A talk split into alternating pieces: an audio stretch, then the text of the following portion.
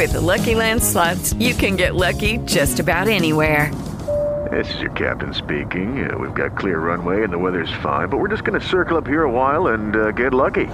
No, no, nothing like that. It's just these cash prizes add up quick. So I suggest you sit back, keep your tray table upright, and start getting lucky. Play for free at LuckyLandSlots.com. Are you feeling lucky? No purchase necessary. Void where prohibited by law. 18 plus terms and conditions apply. See website for details. Blog Talk Radio.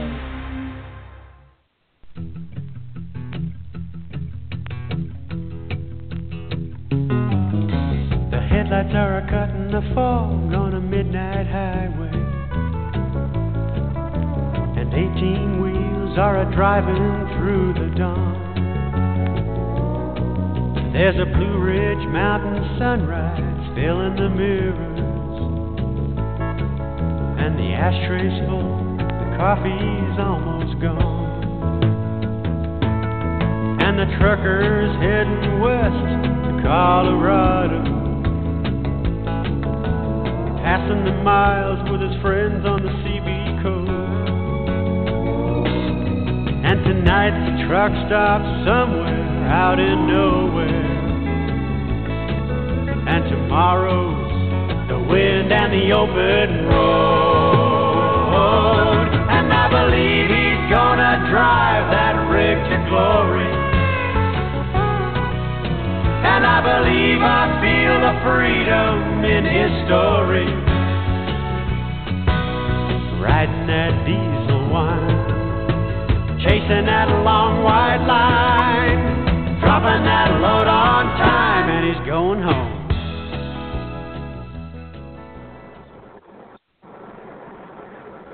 Hi, everybody, and welcome to the Interactive Internet. I'm your host, Pete Carr, and we will be live right now uh, for the next hour and a half. I know it's been a long time since I've had a show on here. Uh, we used to have a show every Sunday at 4 o'clock Mountain, 6 uh, Eastern.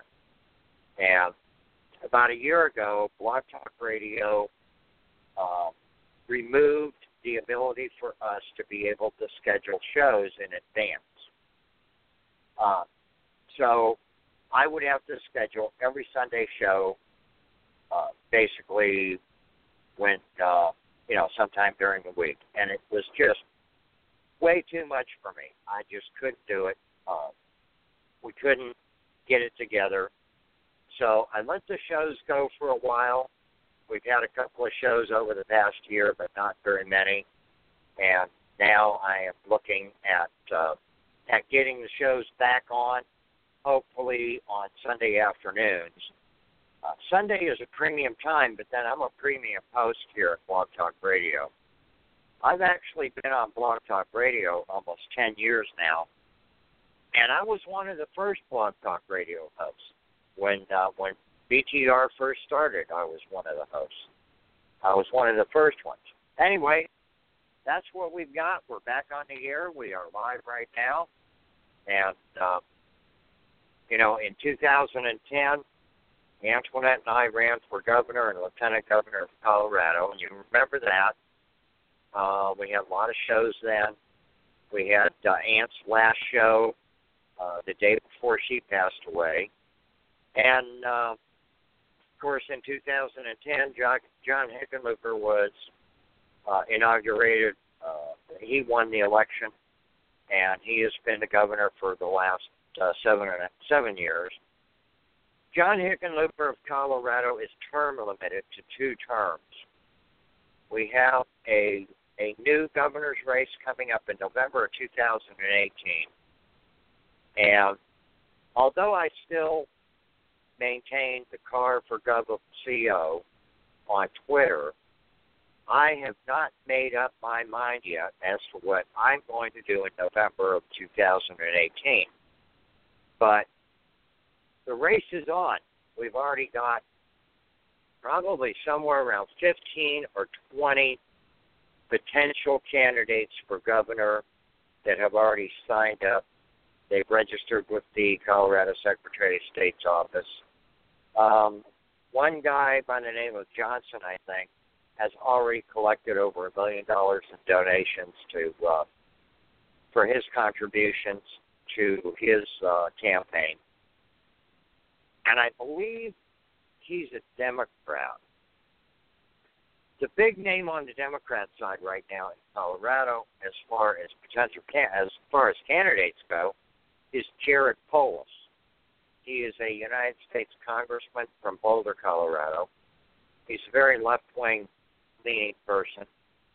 Uh, from what I have seen, even the Democrats don't want him in there. But he signed up. He's going to be running in the primary next spring for uh, Colorado governor. And of course, the winner of the primaries will go on to the general election in November of next year. I'm basically sitting back at this point and waiting to see what happens. Right now, I'm not concerned about who all is running, except maybe Gerald, Jared Polis. Outside of that, it's anybody's horse race, and it'll all be solved when the primary is over next spring. And I think that's in March or April of next year. Until then, there's going to be a lot of candidates, a lot of talk. And I don't know if I want to get mixed up in that right now or not. I'm leaning towards going ahead and signing up. I've uh, I've attracted some attention, at least through Twitter so far. Uh, I do have a Facebook page, and we have the uh, the ability to do our uh, our radio show here too. So that's where we stand right now, folks. But I'm talking about the issues already. Regardless of whether I run or not, I'm still going to talk about the issues because I've said a number of times, and I said it in 2010. The possibility of me actually winning the election is slim to none. And I know that. I'm a I'm a realistic individual. My uh my my possibility of winning is practically zero. So instead of sitting here and telling you what I think you want to hear to get me elected, I can sit here and tell you what I think. And sometimes that's a, a totally different thing. And you know it following politicians. They all do the same thing. They promise you everything, and when you elect them, I've always said about the Democratic Party, the Democratic Party is very easy to understand. And I've noticed lately in the African American community, a lot of people are coming down hard on the Democratic Party. And I explained to them this is very simple to understand. The Democratic Party will promise you a brighter tomorrow for your vote today. The problem is, tomorrow never comes. And people have seen this. We've seen this for the last 50, 60 years with the Democratic Party. You know, uh, the big deal right now is this is the 50th anniversary of the Detroit riots. Some people have decided to call it the Detroit Rebellion. Now, I was in Germany. I was in high school in 1967. Off and on, between 1951 and 68, I lived overseas as a military brat. Whenever we came back to the States, we always stayed in Detroit. That's where my mother's family was from, and that's where we stayed. And I consider Detroit my adopted hometown. I was born in Pittsburgh, Pennsylvania, which is my dad's hometown. However, we didn't live there. We we were there for about five or six months, and then after that, we were gone. We lived in Chicago. We lived in Detroit. We lived overseas. We went to Hungary. We went to Germany. Uh, we came back to Germany in 58, 59. Went to Fort Dix, New Jersey for two years. Went to uh, Fort Myers, Virginia, when my dad was uh, playing on the White House football team for two years. And uh, then we went to uh, Fort Monmouth, New Jersey, Ethiopia for almost a year, back to Germany in the mid 60s, and in 1967, I was a sophomore in high school in Germany and was definitely paying attention to what was going on in Detroit at that time. Uh, a, a little side note, folks. Most of us that grew up as military brats could never understand what the problem was between blacks and whites in this country. When I was born in 1951 to the military community, it had been fully integrated in 1948 49 by President Truman. So my earliest recollections were of black friends and white friends. We didn't think anything of it. You know, I've got a picture, and I've got to find it. It's a picture of a little league team from Fort Monmouth, New Jersey, and I'm in the picture, and it's about, I would say, 1964, 65. And there's a couple of black kids on our team, and there's a black coach there and everything. And I, I'm going to take that picture and show it to my friends and ask them, what year do you think this was, was taken? I want to see what they're going to say. I wonder if they could, in their wildest imagination, dream that that picture of a little league team, black and white players, black and white coaches, in 1964, three years before the riots. I want to see if they guess, guess the the year of that picture. Anyway, anybody that's listening today is exempt. You're not allowed to play the game because I already told you about it. But that's the way I grew up. My very earliest recollections were of of having friends. You know, we lived in the same government quarter building to the same school. We went to the same commissary at PX. We went to the same churches. We we lived above and below and next door to each other. And nobody ever thought of it. And I'll tell you, folks, the way you raise a child, their first understanding of life, that's what's going to hold them through for the rest of their lives. That's the foundation you're going to build on. And my earliest recollections came to a head in 1967 when I'm sitting in Germany and watching German television, watching the Detroit riots on German TV. And not German, I knew what was going on. And I had no idea why people were rioting. I had no idea that there were black and white neighborhoods in Detroit. And even the times that we lived in Detroit, the 50s and 60s, yeah, we lived in predominantly white neighborhoods. Um, over on the east side of Detroit, where I 94 is now, if you go over there, you'll see Harper Avenue and Cadieux. The corner of Harper and Cadieux, that was my corner. Uh, St. Matthew's Church right there off of I 94 in Harper. I went I went to St. Matthew's for a year and a half.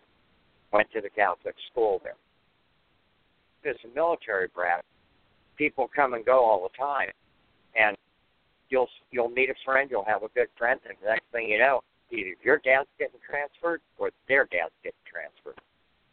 So people were always coming in and out of my life, but I never thought about it that year and a half. Of course, I think I was probably 10, 11 years old, 12 years old, something like that. Anyway, this is the 50th anniversary of the Detroit riot. I do have a copy of the MC5 Motor City's Burning. Um, if you want to hear it, I'll play it at the end of the show. The MC5 was a rock and roll band from Detroit, uh, pretty controversial in their day. They were affiliated with was an organization started by John John Leni Sinclair in Ann Arbor in the in the mid '60s, Anyway, it's a hardcore rock and roll song. It's called Motor City's Burning. I'll play it at the end of the show. So we're going to sign off at the end of the show. I'll do a regular sign off. I will play my regular closing theme song, and then I will introduce the MC5. So if you don't want to hear hardcore rock and roll, when I close the show out, go ahead and, and uh, log out. Otherwise, I'm going to play the MC5 in honor of uh, the 50th anniversary of the Detroit riots. Anyway, that's where we're at, folks. We have just killed 15 minutes of your time. And uh, talking about the Colorado governor's race, we're, we're going to be bringing up some issues. A friend of mine, uh, about a month ago, said that if I want if if I want to really get some notoriety and possibly change the tone of the governor's race, what I need to do is I need to talk about the road situation, not only in Denver but in all of Colorado. And we're going to do that. We will. Uh, that's why I scheduled an hour and a half today. We're going to go ahead and talk about roads. But first, and I follow a couple of people on Twitter that are real interesting. They are into the DIY movement, the do-it-yourself movement. Um, these are people that a couple of years ago took over a bunch of old warehouses up on Bright Boulevard in Denver, on North Bright. They they converted them basically into artist spaces, and at the same time, these folks didn't have a place to live. They couldn't afford a studio and an apartment, so they basically moved into their warehouse. Uh, according to the Denver Fire Code, that was illegal. According to the building code, that was illegal. Uh, they were not to be used as residential properties. They were strictly business, warehousing. Anyway, we had the ghost ship fire out in Oakland, California last year. And that was a DIY space in Oakland. Uh, a number of people were killed in that. Uh, I believe one or two from, were from the Denver area or were known uh, to the Denver DIY folks, one or the other. Anyway, in the aftermath of the ghost ship fire, DIY spaces around the country were shut down. They they went right up to the top of everybody's radar, and the knee-jerk reaction, including in Denver, was to go in and shut these places down. They they shut down uh, Rhinocer- Rhinoceros and Glob in Denver, and basically threw these folks out on the street. Well, anyway, things have calmed down. Things are changing, and the Denver City Council is working on getting a conditional permit where people can move back into these spaces and be able to live there, as long as the building owners uh, states in writing that they are going to bring these buildings up to code and be able to accommodate people uh, living there, accommodate residency, and that's a good deal. In the meantime, something else has happened in Colorado that has changed the real estate landscape. We legalized marijuana for recreational use. When we did that, we became the first of two states, Colorado and Oregon, that I believe it was Oregon, maybe it's Washington State. One of them, one of them Northwest, might have been Washington State. Uh, but we legalized recreational marijuana, and that brought a flood of people. Everybody wanted to come to Denver and get their Rocky Mountain high. Well, housing prices have never been really that great and affordable in Colorado to begin with. And with the influx of all of these people, housing prices went through the roof. We created an entire new industry in this country when we legalized marijuana. There's a lot of people that are coming, that have come to Colorado. They're working in the grow industry. They're working in the retail side of, of marijuana. It's an entire industry that's been created basically from smoke, uh, literally from smoke. And developers saw this coming in and they started putting together um, high rise condominiums, you know, all the amenities and everything else, including a high dollar rental fee or a mortgage. The regular folks in Denver can't afford this. Uh, I lived out Green Valley Ranch for a while when uh, when Ant and I first came back to Denver. We shared a house with a friend of mine, and he said at the time that he was thinking about selling, and that was in 2010. He was thinking about selling, and he thought he could get about 135,000 for his house. Nice home in Green Valley Ranch. That house today is worth over $250,000 because of the, the increase in housing costs in Colorado, and especially in the Denver metro area. Average people can't afford this anymore. They are being pushed out of their homes in order to supply housing for the higher class. That's that's exactly what's happening. And the people that are being forced out have nowhere to go. They are becoming homeless. It's it's a process called gentrification. And it's happening all over the country, not just in Denver. It's because of the marijuana legislation, the legalization, and it's also because of the oil and gas. We have a lot of fracking going on in Colorado. Colorado has always been an energy producing state. That's bringing people in that can afford a high dollar rent every month. And the average person, you know, the workaday man or woman that's trying to support their family, they're being pushed out of their home so that they can be torn down and put up these luxury condos. That's what's going on. The DIY people went up on Bright Boulevard. They created RiNo, R I N O, River North. They created the RiNo Arts District. And a lot of other entrepreneurs saw this going on and they wanted to be a part of the action too. Now we have craft breweries and all of that moving up into the RiNo area. And they are forcing the rent to go higher and higher to where the DIY people who started the whole thing, they can't afford it now. It's still called the RiNo Art District, but you may as well call it the RiNo Gentrification District because that's what's going on. People are being forced out forced out of their businesses. They're being forced out of their homes.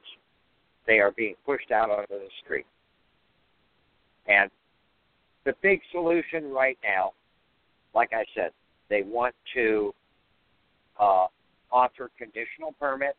One of the solutions. The other solution is that people are putting tiny houses in the RiNo area a tiny house. You know, now, folks, I live and work in an 18 wheeler. I drive the truck and I live in this one. The tiny houses that I have seen are not much more than what I have in this truck. That's how small they are. I just tweeted a thing about it a couple of days ago. You can look at them. And I looked at those pictures and I thought, you know what? I've seen this before. I remember seeing pictures the 1870s, 1880s of slave plantations with little box houses all in a row. And that's where the slaves lived. These tiny houses reminded me of slaves' quarters in South Carolina. That's what they look like to me. We are warehousing people. We're not dealing with the problem. The problem is people cannot afford a regular home or even a condo or an apartment. They can't afford it. They have no other, no other choice but the back seat of a Nissan or move into one of these little tiny houses. We're not solving any problems, folks. Yes, we are getting them. We're getting them, you know, under a roof. But damn it, I live in this truck. I'm under a roof. Now I don't have, uh, you know, washroom facilities or shower or kitchen or anything in here. It's just, it's either drive or sleep. But I'm thinking, why are we putting people into into shelters that are not much bigger than what I have? Tiny homes that were put up over on uh, along Bright Boulevard there do not have bathroom facility. They have a communal bathhouse, uh, shower, toilet facility, but they don't have their own toilets in these shelters, in these tiny homes. They have to go out in the weather, which is what I do. I have to go out in the weather to go in the truck stop get a shower. These people are living in there, and they have to go in the weather, you know, and it's hot, miserable right now. It's going to be wintertime. It's going to be cold and miserable. And these people are having to truck out outside to go use the facilities. We are treating them the way I look at it. Anyway, I'm giving you almost a half hour of my time. And uh, we do have a caller on the line here from 720. That is a uh, that's a Colorado number, folks. I have a 720 phone number of my own self. There's a 720 phone number. Uh, caller, I know you've been hanging in there, and you're muted right now. If you unmute yourself, we can hear you.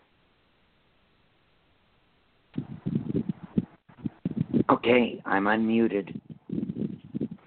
There you are. Hi, how are you? Good, how are you? Well, I'm doing real good. Um, at the moment, I am trucking back to Denver, just, just like the uh, just like my theme song says. I am headed west to Colorado.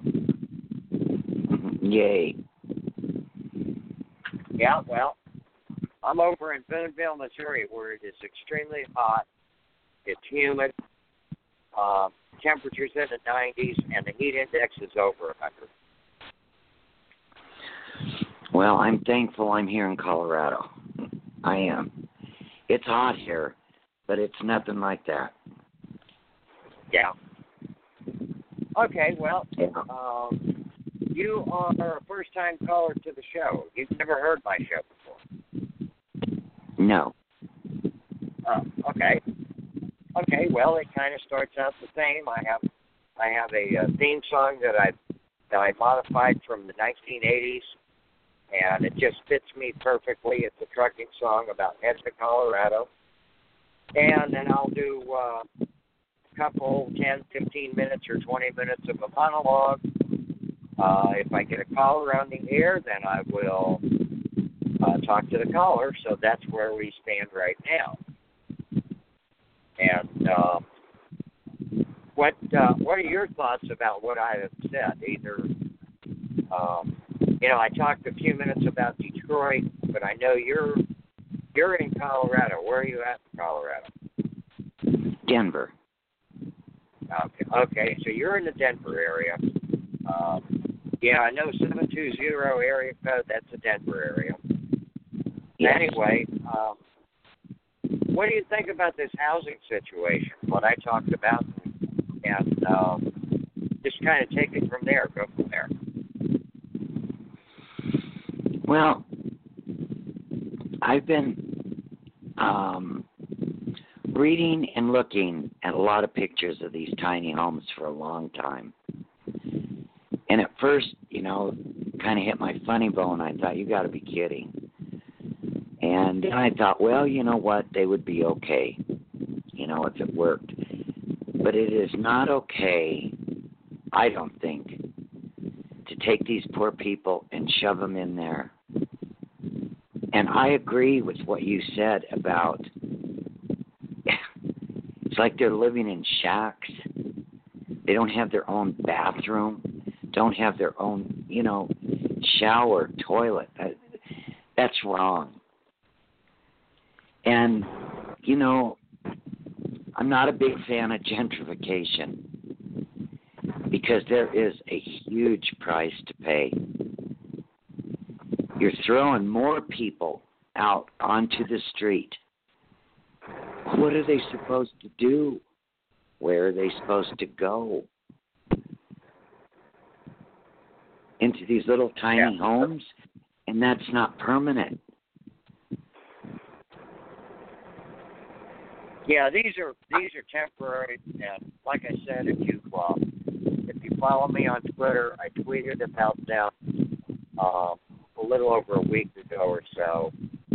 And uh, I'll tell you another thing I'm going to do after the show. I'm going to see if I can find in Google Images one one or two of the old pictures of the old slave quarters during the during the plantation days to see if I can find something to match up with that. Um, I'll, post that up on Twitter too. Uh, by the way, folks, if you don't follow me on Twitter, you can. Uh, you can do a search for Peter Peter Carr, C A R R, or Carr for number four, Gov G O B O F C O. Carr for Gov of C O. And uh, I encourage you to follow me on Twitter. That's my that that that right now is my number one way of getting out you. Uh, but I'm gonna I'm gonna look for some pictures. There, um, the ones that we were that we're talking about here, the the tiny homes we're talking about, they are temporary and they're only going to be there for six months, and then they're going to have to move them. So not only are you putting people into little tiny shacks, you're also telling them you have six months or less to live here, and then we got to figure out something else. You may as well, you know, folks, you may as well go ahead and move into the back seat of your Buick for what good it's going to do you. Anyway, Well, um, it it does put Yeah, a roof over their head. You know, and when the weather is bad, I'm thankful for that. But to me, the whole idea of tiny homes was a tiny home which is self-contained. These aren't. It's demeaning. You know, And you know, how many people have Buicks to move into? They're lucky if they have a beat up old Honda or, you know, a Ford or whatever, which are very big. I don't know. It's a sad situation. Well, the, the the tiny homes right now, um, and you know, when I first learned of this, I took a look at the location where they were talking about, because about a week before, there was another news article, I think in uh, um, the Denver Post, and it was talking about a new gentrified development that was going up only a couple of blocks away from where these tiny houses are. You know, talk about a night day difference.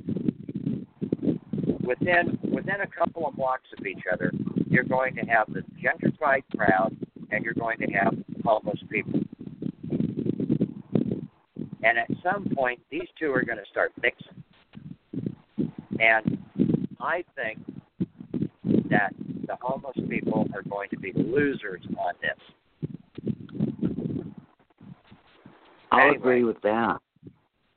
it it still does not address the core issue, which is affordable housing in Denver.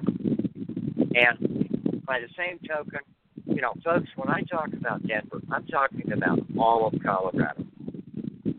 Um, I just heard from a lady down in Pueblo that uh, I- I'm not sure exactly what it is, but there's something about Habitat with Humanity.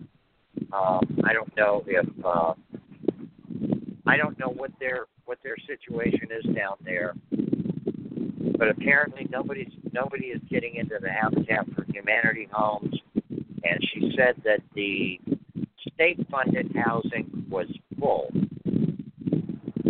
So there's no re- there, there's no option in the Pueblo area for somebody that wants a uh, a, a, decent, affordable, modest house or or an apartment or a condo. So when I say Denver, I'm talking about the entire state here, folks. You know, and and that's one thing that a lot of people that run for office, especially the governor, Colorado governor's office, a lot of them will not even acknowledge the fact that there is anything outside of Denver. Know, I look at it as the governor of the state is the entire state. They're the governor for the whole state. So when I say Denver, I'm just saying that for brevity, what I mean is the entire state of Colorado has a housing problem. We we know up in the uh, up in the high country, the ski country, that there is uh, there's a couple of groups that are working to put in affordable housing for the people that work at the ski resorts. They work at these resorts, folks, and and they're sleeping in their cars because all of the housing in in Vail and Aspen and everything is for the skiers, not the workers. You know, not the cooks, not not the housekeepers, not the ski lift operators. The people that run the the, the resorts that actually make them work cannot afford to live there. So there's a couple of groups that I'm familiar with that are working up in the Vail Eagle area to get more affordable housing. So we're talking about the state. I just say Denver to make it easier to, to move on with the conversation. Anyway, um, what I think is going to happen, you know, we had we had a boom time when we first legalized marijuana. Everybody wanted in on it. Everybody moved to Denver from out of state. That shot up housing prices, supply and demand. We didn't have the supply, the demand was there, so the housing prices went up. Uh, developers saw what was going on, and they're building these luxury condominiums. Well, what's happened since we uh, legalized marijuana is that other states are now legalizing marijuana. So that's actually going to take away from us. People who would normally travel to Colorado for the marijuana industry are no longer going to have to because they will be able to get it closer to home or at home in their own state. So the big marijuana boom, as far as I'm concerned, it's over. It's going to settle down, and the developers that are looking to build now are coming in too late. But what Denver and what Colorado will always have is the average worker. You know, Denver is the supply depot for the Rocky Mountain West. We have a lot of distributors, warehouses. We have um, food service companies. You know, we we are a big link in the supply chain, and there's going to have to be people that work in those warehouses and in the uh, in the packaging plants and all that. They can't afford to live in a luxury condo. it's obvious, you know, people like Sysco Foods or whatever, um, King Soopers, they can't afford to pay all of their workers enough money to be able to afford a luxury condo. So we need affordable housing. Um, what I proposed was to uh, talk to the developers and say, look, this is a solid base of people. They're always going to be in debt. You need to look at developing affordable housing. Forget about the marijuana boom because it's over. The um, the oil and gas industry, we have people moving to Colorado because of fracking, and now fracking is on the ropes. Uh, there's too many people in Colorado that are opposed to it for one reason or another, and I think fracking is on its way out. You know, conventional oil drilling, yes, uh, but I think fracking is on its way out in Colorado. So that boom is going to be over too. We will still have the supply chain Denver um, front range.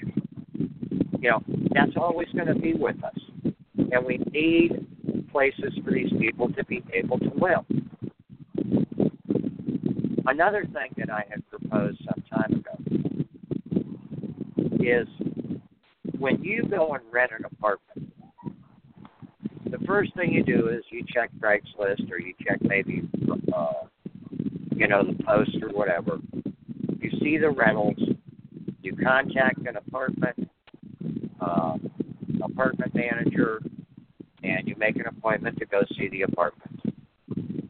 When you go see the apartments, in order to put in an application for that apartment, you have to pay a rental credit check. This is separate from a regular credit check, folks. This is a rental credit check that tells you your rental history. And the apartment manager is going to charge you for a rental credit check it could be anywhere from fifty to one hundred and fifty dollars average. If you look at three apartments and you put in an application for three apartments at fifty dollars each, you just spent one hundred and fifty bucks. And if you get turned down, you don't get a refund.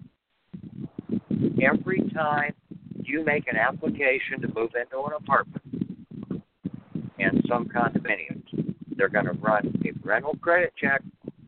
It's going to cost you, and it's going to keep costing you every time you apply. What I had suggested is that we create a rental credit check certificate. You get, for a one time fee, you get a rental credit check. That rental credit check generates a certificate that you take with you to the different apartment complexes. You show them your certificate, they verify it, they don't check your credit, they don't charge you. It's like a get out of jail free card. And I thought, I thought maybe a year, but but I've talked to folks and they think six months let's say that this that this certificate is good for six months. So in January, you go in and, and you apply for your rental credit check. You get certified. You have the certificate. It's on file. And then from January to June, you can go and put in applications at apartments, and it's not going to cost you additional dollars. You know, if if you have not a really great credit, uh, uh, not a really great rental history, you're going to have a bad rental credit check. You may you may apply at four or five different places before somebody accepts you as a tenant, which means that you just spent a minimum of two hundred to two hundred and fifty dollars on this credit check. That's money that you could have used for a deposit to move in. Anyway, that's that was my suggestion is to make this a reality, a rental credit check certificate that says you're okay for six months. Anyway, uh, what do you think of that? I think that's an incredible idea. I really do. Because I've heard people that have done that and spent over and over and over every time they went. And I always said that is the most ridiculous thing that I've ever heard. That would be a wonderful solution. And time wise, six months should be good, don't you think? To find a place to live? I do. Yeah, that that probably would be okay. Uh, you know, we're thinking probably outside, uh, at outside six months. When when people get serious about moving and finding a new place to live, they they basically need it within the next thirty days. Uh, a lot of places, if you move out of a place, uh, then uh, you have to, uh, you know, you have to give uh, get some notice that you're moving out. Well, anyway, our caller dropped off here. Maybe she'll come back on. Uh, but anyway, okay, there's the caller back again. Okay, you're back on. Hi. I don't know what happened, Yeah. but we got right. disconnected. I I, I, yeah, and, and you know, let me apologize because I didn't. I I know you're in the Denver area, but I didn't get your first. Uh, my name is Bernadette. Okay, Bernadette. All right.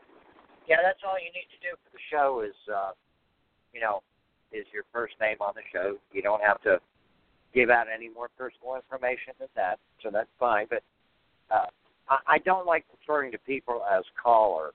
I would rather call them by their name. So, Bernadette, it is. All right. Anyway, welcome back to the show, Bernadette. Thank you. And uh, so far, you're the only caller of the day. Uh, and now, folks, let me remind you that this is we're doing this show live right now. However, anytime after the show is ended, you can go to my show page and you can listen to previous episodes, including this one.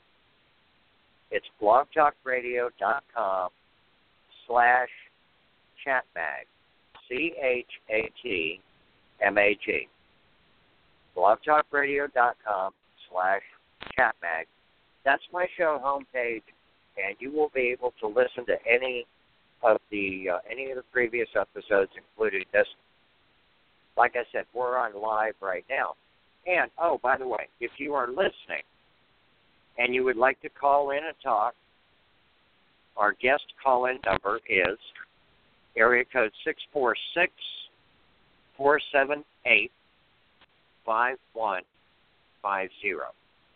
Six four six four seven eight five one five zero.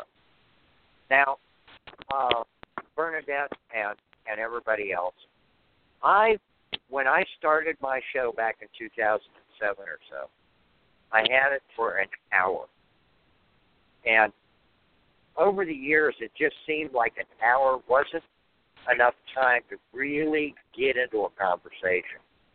It seemed like we were just getting going, everything was getting good, and then it was my hour was up. So today, I scheduled an hour and a half, and we have uh, approximately 40 minutes left. So we have a lot of talk time left here, people. You know, go ahead and call in. Um, we can talk about housing situation. We can talk about the roads in Colorado, which I'm going to bring up in a few minutes. Or we can talk about any other subject, but primarily we are talking about issues that will be talked about during the 2018 Colorado governor's race. Remember, I said that a friend of mine said something about if I talk about the roads, I will change the theme of the election. Well, that's happened because I have put out information about Colorado roads, what I'd like to do as far as the roadways are concerned and as far as congestion is concerned. Um, and I've noticed other people talking about roads in Colorado now after I started it.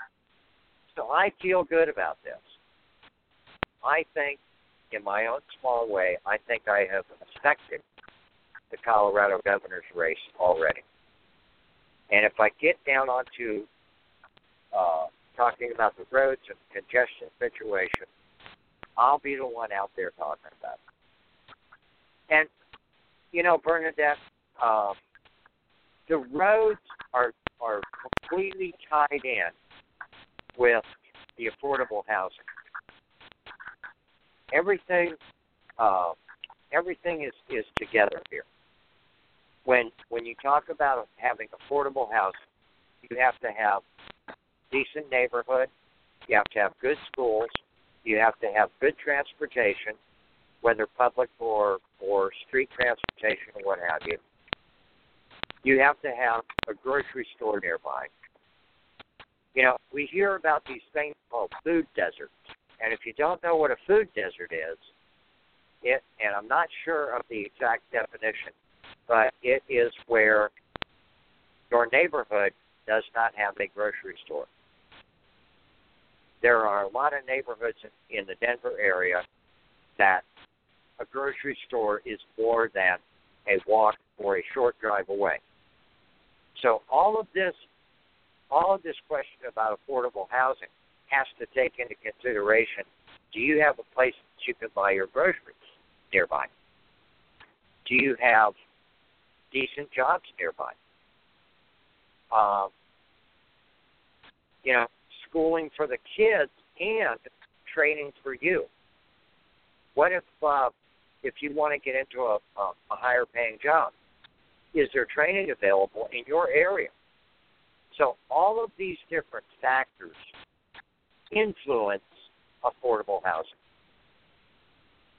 Unfortunately, I just learned this week that one of the one of the new businesses it's a it's actually a coding school called Iron.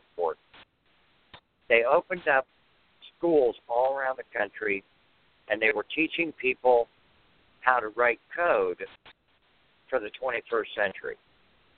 You know, somebody wants to go in and, and work at uh, at a startup company and write code for an app. They have to know how to code. And Iron opened up schools all over the country, and they were teaching people how to code. Well, unfortunately, um, Iron Fort, I believe, was a little ahead of their time they overreached, and now they are closing all of their schools. This is a skill that people need to have, folks. If you want to, you know, you you look at the gentrified crowd, the program, people that are coming in and getting a hundred, hundred fifty thousand dollars a year. They have to learn how to code. If you learn how to code, one of those jobs. We need to be able to offer 21st century skills to the neighborhoods where people need that help the most. Iron Fort was a great idea. Unfortunately, uh, it didn't work out for them because they tried to be too many things all at once. But this is this is another facet of affordable housing is when when we say affordable housing, can we come into a neighborhood and bootstrap people up the economic ladder? You know, there's there's two schools of thought here. You're either going to give people money from the money tree, or you're going to help people climb the money tree and get their own money for too many years, this country, the big cities, have been run by Democrats who gave money from the money tree and kept people down. never improved their lot in life. And you understand me clearly when I'm talking specifically about African Americans in this country. Keep them poor and voting Democrat. That's what happened. Give them a little bit of, you know, look at it a couple of years ago. The Obama phones, rather than give a person a decent paying job and have them go buy their own iPhone or Android, the Obama government gave away Obama funds. What is the incentive to do better in life? That is exactly the way of the Democratic Party. From from your city council all all the way through to the national government, give them a handout, they'll vote Democrat. Now, I'm not like that, folks. I believe in bringing the opportunity to those neighborhoods. Uh, Ironport had a good idea. It was a it was a combination of a co-working space and a school, and unfortunately, it didn't work out. But you know, with with my OncoSpace company, that was my original idea. Is not only to provide co-working spaces for people in the outlying areas, but also to go into the inner cities, to the poorest neighborhoods, and open up a co working space where a local person with an idea for a business can come in, get the help they need, start and grow their business. Give them a hand up, them to succeed because what's going to happen in that neighborhood? People are going to start making more money. They're going to start spending more money. It will help the neighborhood businesses, the locally owned people.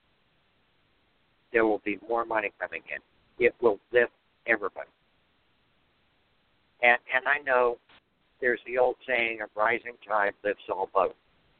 But damn it, you got to put water in it to make the tide come up. You have to help those people. Create, you know, damn it, folks, there are people walking the streets of Detroit right now. Million dollar ideas, and they have no help. Nobody has said, come in here, sit down, tell me what you got, and let's make it happen. Nobody has done that for them. They haven't done it in Detroit. They haven't done it. That's one of the things that I propose to do is to create entrepreneurial assistance centers everywhere. Separate from OncoSpace. If if by some miracle I get elected governor, then I would turn over OncoSpace to my kids and I would walk away. But I want to see entrepreneurial spaces everywhere give these people some hope and a lot of help and have them build the businesses, create the idea. You know, back in 2010, I had a saying, and it was for for public appearances, you know, giving little talks and all that. And I said, I'm not going to stand up here and tell you all of the great things I'm going to do. I want a government that's out of your wallet and off your back so that you can do those great things. That's the way I think, folks. I don't want to be a great government. I want you to be great people. That's what I want. I want Colorado to be the greatest state in the country. That's what this is all about. And we can't do it by keeping people down. You know, the Democrats talked about the war on poverty years ago. Do you know how many billions of dollars they have spent on the war on poverty? They would have eradicated poverty in this country if they'd have taken those billions of dollars, divided it up, and gave everybody a check. We wouldn't have poverty. With everything they've spent, all of the, the insane little programs, giving people phones. You know, that's supposed to be a part of the war. Oh, come on. You know, you don't give people, you, you, you don't bring people out of poverty by giving them a phone. You bring them out of poverty by giving them a job and an opportunity to excel on their own. That's how you. That's how you end poverty. You end poverty by creating more affordable housing for people. Because all you're doing, all the developers are doing, is they are creating housing for upper class people who are making over hundred grand a year, and they are creating more for people. And what's their answer? Oh, yeah, we know we're doing this. We know we're doing wrong, but the government has social welfare problems. They can take care of them. Well, damn it, people, as the governor of Colorado, I am the governor. I I am the government. And no, the government doesn't have money so that you can get rich. You know, I don't want to be a governor that promotes all of these developers and all these high rises and turns around and says, Well, gee whiz, you know what? We got some homeless people we got to take care of. I don't want to be that kind of a governor. I, I get Bernadette. I, I get worked up over this sometimes, so you'll have to bear with me. You're fine. I'm enjoying listening. okay, well, anyway, um, it's always nice to have a caller on the line because number one, I'm not sitting here and talking to myself, and number two, I can ask the caller what do they think, and I can take a couple minutes breather and rest my voice for a few minutes. So, Bernadette, what do you think? Well, I think it sounds like a wonderful plan. The giving money out and has not worked. And we all know that. That's called welfare. And it just hasn't worked. There has to be a better way. And giving them the hand up to me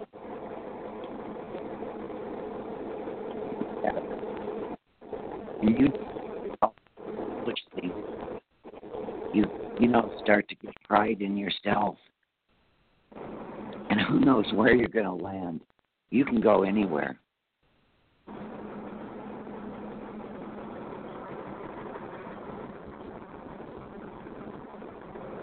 yeah that's true and uh, i was i was reminded while you were talking um, have you ever seen the TV show or heard of it called Shark Tank? Yes. Okay, there, there's a guy on there by the name of Daymond John. Are okay. you familiar with him? Are you familiar yes. with him? Yes. If you ever get a chance, if you don't know the story, uh, Bernadette, don't know the story, if nothing else, look up Daymond John in Wikipedia and, and read his Wikipedia entry. This guy started out as a street hustler. And I think he was selling t shirts or something in New York. He was one of it was either New York or New Jersey. It might have been like New York, Newark or Camden or something. But he was one of the thousands of people you see on the streets they got something to sell. You know, out west, uh, Miami or Southern California, it's bags of oranges. Standing out on the street corner trying to sell you a bag of oranges. New York, especially New York, Chicago, Detroit, you got people that are hustling everything on the street. Daymond John started as a street hustler and his business grew and grew and grew. And at some point, he said, "You know what? I got to get serious about this. These people are putting me into business, so I better be a businessman. He grew his business literally from the street corner. Not everybody can do that, folks. There's a lot of people with an idea or a product or a service. Nobody walking down that that sidewalk and coming up to them and saying, "Kid, I like your idea. Come with me. Let me see what we can do for you." And help them get started. Nobody's doing that.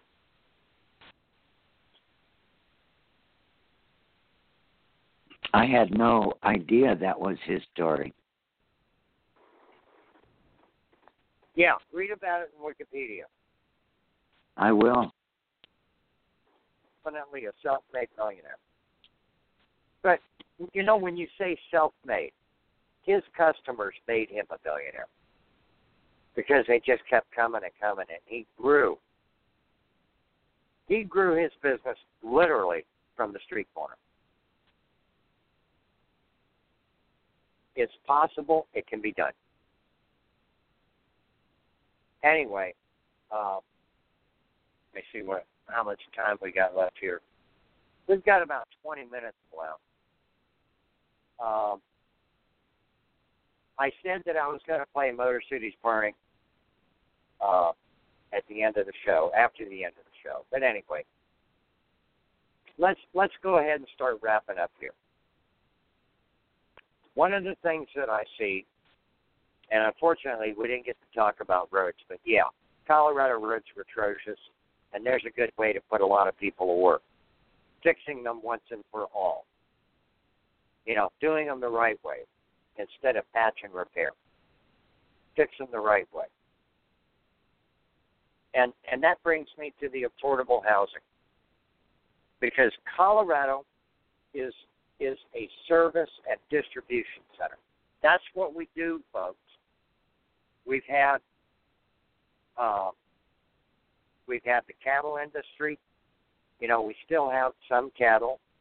It's not really as great as it used to be. Companies like Monfort and everybody are gone.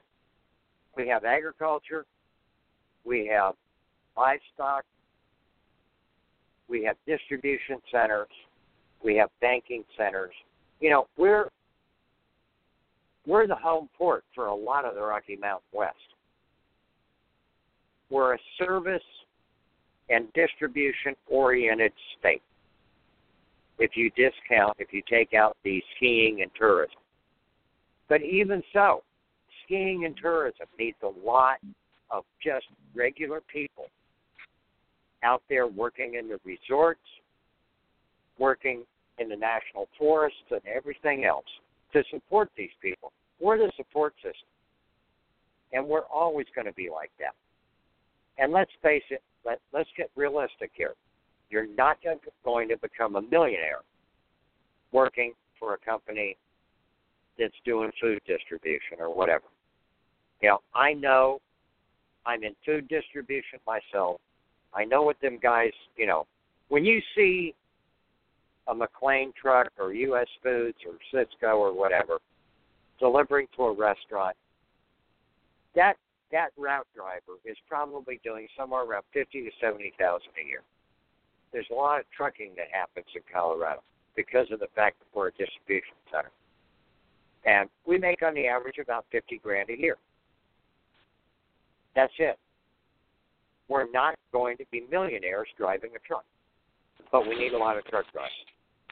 And those drivers need places for their families. That's why we need affordable housing. The whole, you know, the whole foundation of Colorado's economy is being pushed out and out into into the streets, literally, by people who want to come in and make 150, 200, 250,000 a year. Not all of us can do that. Full housing in Colorado, the, the entire state, folks. Uh, like I said, part of you know, part of creating a better Colorado is repairing the roads once and for all. And let's get into that into another uh, on another show. But yes, um, Colorado's highway fund has been uh, basically absconded by every crazy thing you could think of. And there's no money left to fix the roads. When you buy a gallon of gas, pay for the roads. That money should be earmarked and dedicated to fixing our roads and highways, not building a bicycle path in Boulder or whatever. You pay for it as a taxpayer. You pay the you pay the tax at the pump. You should get a return on your investment. So that's one of the things I'm going to be looking at in the future, is to dedicate all highway-related funds to the highways, to the roads. We're not going to use it as a piggy bank for some other project that has nothing to do with Colorado's roads. It'll be dedicated to the roads. That's about it here, folks. Um, I'm glad that you're here, and uh, we will try and do this every Sunday at 4 o'clock Mountain Time. I'm going to make it an hour and a half every time. It's going to be difficult, but let's do that. Anyway, uh, Bernadette, thank you for calling in today. And if you have any uh, any closing words, go right ahead. Well, I don't think I have any closing words. Um, you know, I really like the ideas that you've thought about and put out today. A whole lot. And, uh, you know, looking out after Colorado, it is a governor's job. So I think you're doing a wonderful job so far thinking of solutions to the problems. Because it's up to us to live here in Colorado to make sure that it's okay and make sure that our state becomes wonderful. I agree with that a 100%. So, good luck to you. I will listen again. Thank you for having me. Okay. All right. Well, I appreciate the kind words, and uh, you know, like I said earlier, I I looked at it realistically, and I said, well, there's no way that people of Colorado are going to elect me governor, so I don't have to tell people what I think they want to hear. I tell people what I want them to hear. Basically, I'm just that kind of person in real life too. This is not very much different than who I am regularly, folks. I, I try and and do a little more kind of a radio voice type thing, but other than that, my thoughts and the expressions that I offer on this show is who I am. Uh, I did say to one of the folks in Denver that was that's interested in the DIY movement, I said I need to spend some more time down in RiNo, in River North, and that's on my agenda. I want to take it through there, and that's not the same thing as getting out and talking to people. So that's what I want to do, folks. And if you want me to visit your neighborhood, uh, you can always tweet me on Twitter and say, "Hey, Pete, you know, come on down to this neighborhood or that neighborhood or whatever."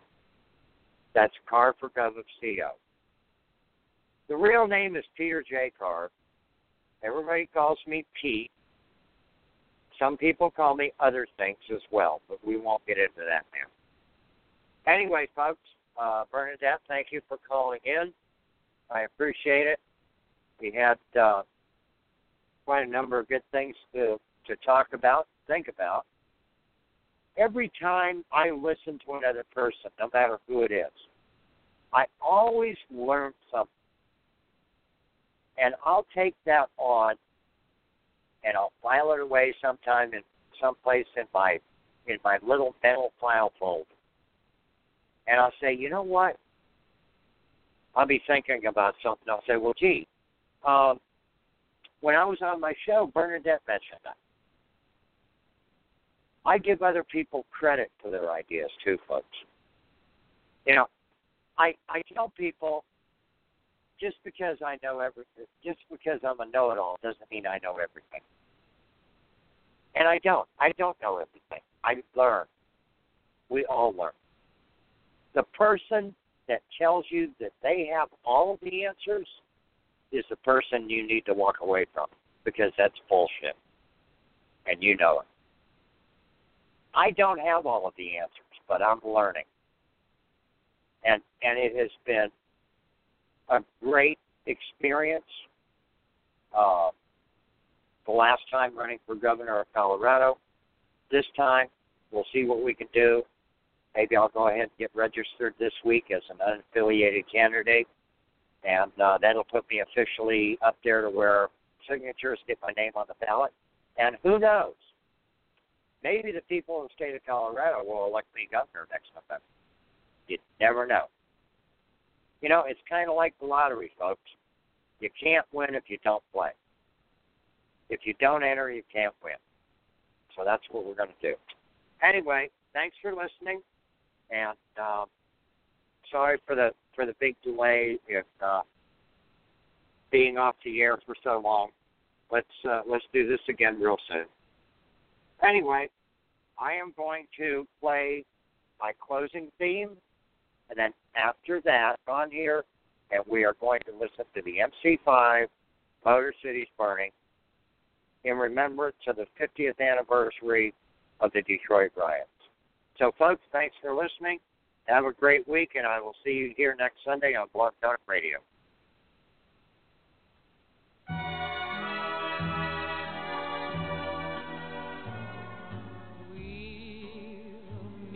Again.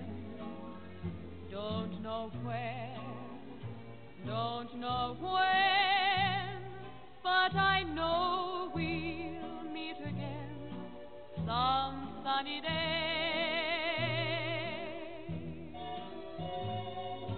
Keep smiling through, just like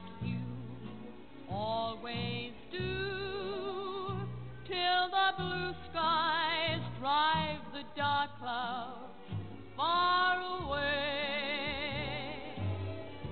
So will you please say hello to the folks that I know? Tell them I won't be long. They'll be happy to know that as you saw me go,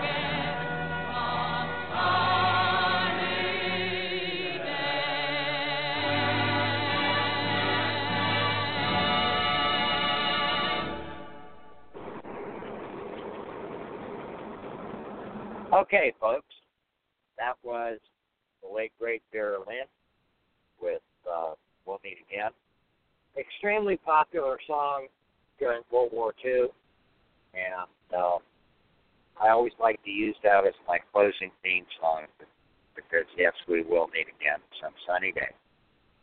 Anyway, in uh, in remembrance of uh, Detroit, the Detroit Riot to '67, I played the MC5 Detroit band, and uh, they had a song called Motor City's Burning. I'm telling you now, folks, this is a hardcore Detroit rock and roll song. It is completely different than We'll, we'll Meet Again. So if you're not into hardcore Detroit rock and roll, I suggest you hang up or tune out now. Otherwise, ladies and gentlemen, the MC5.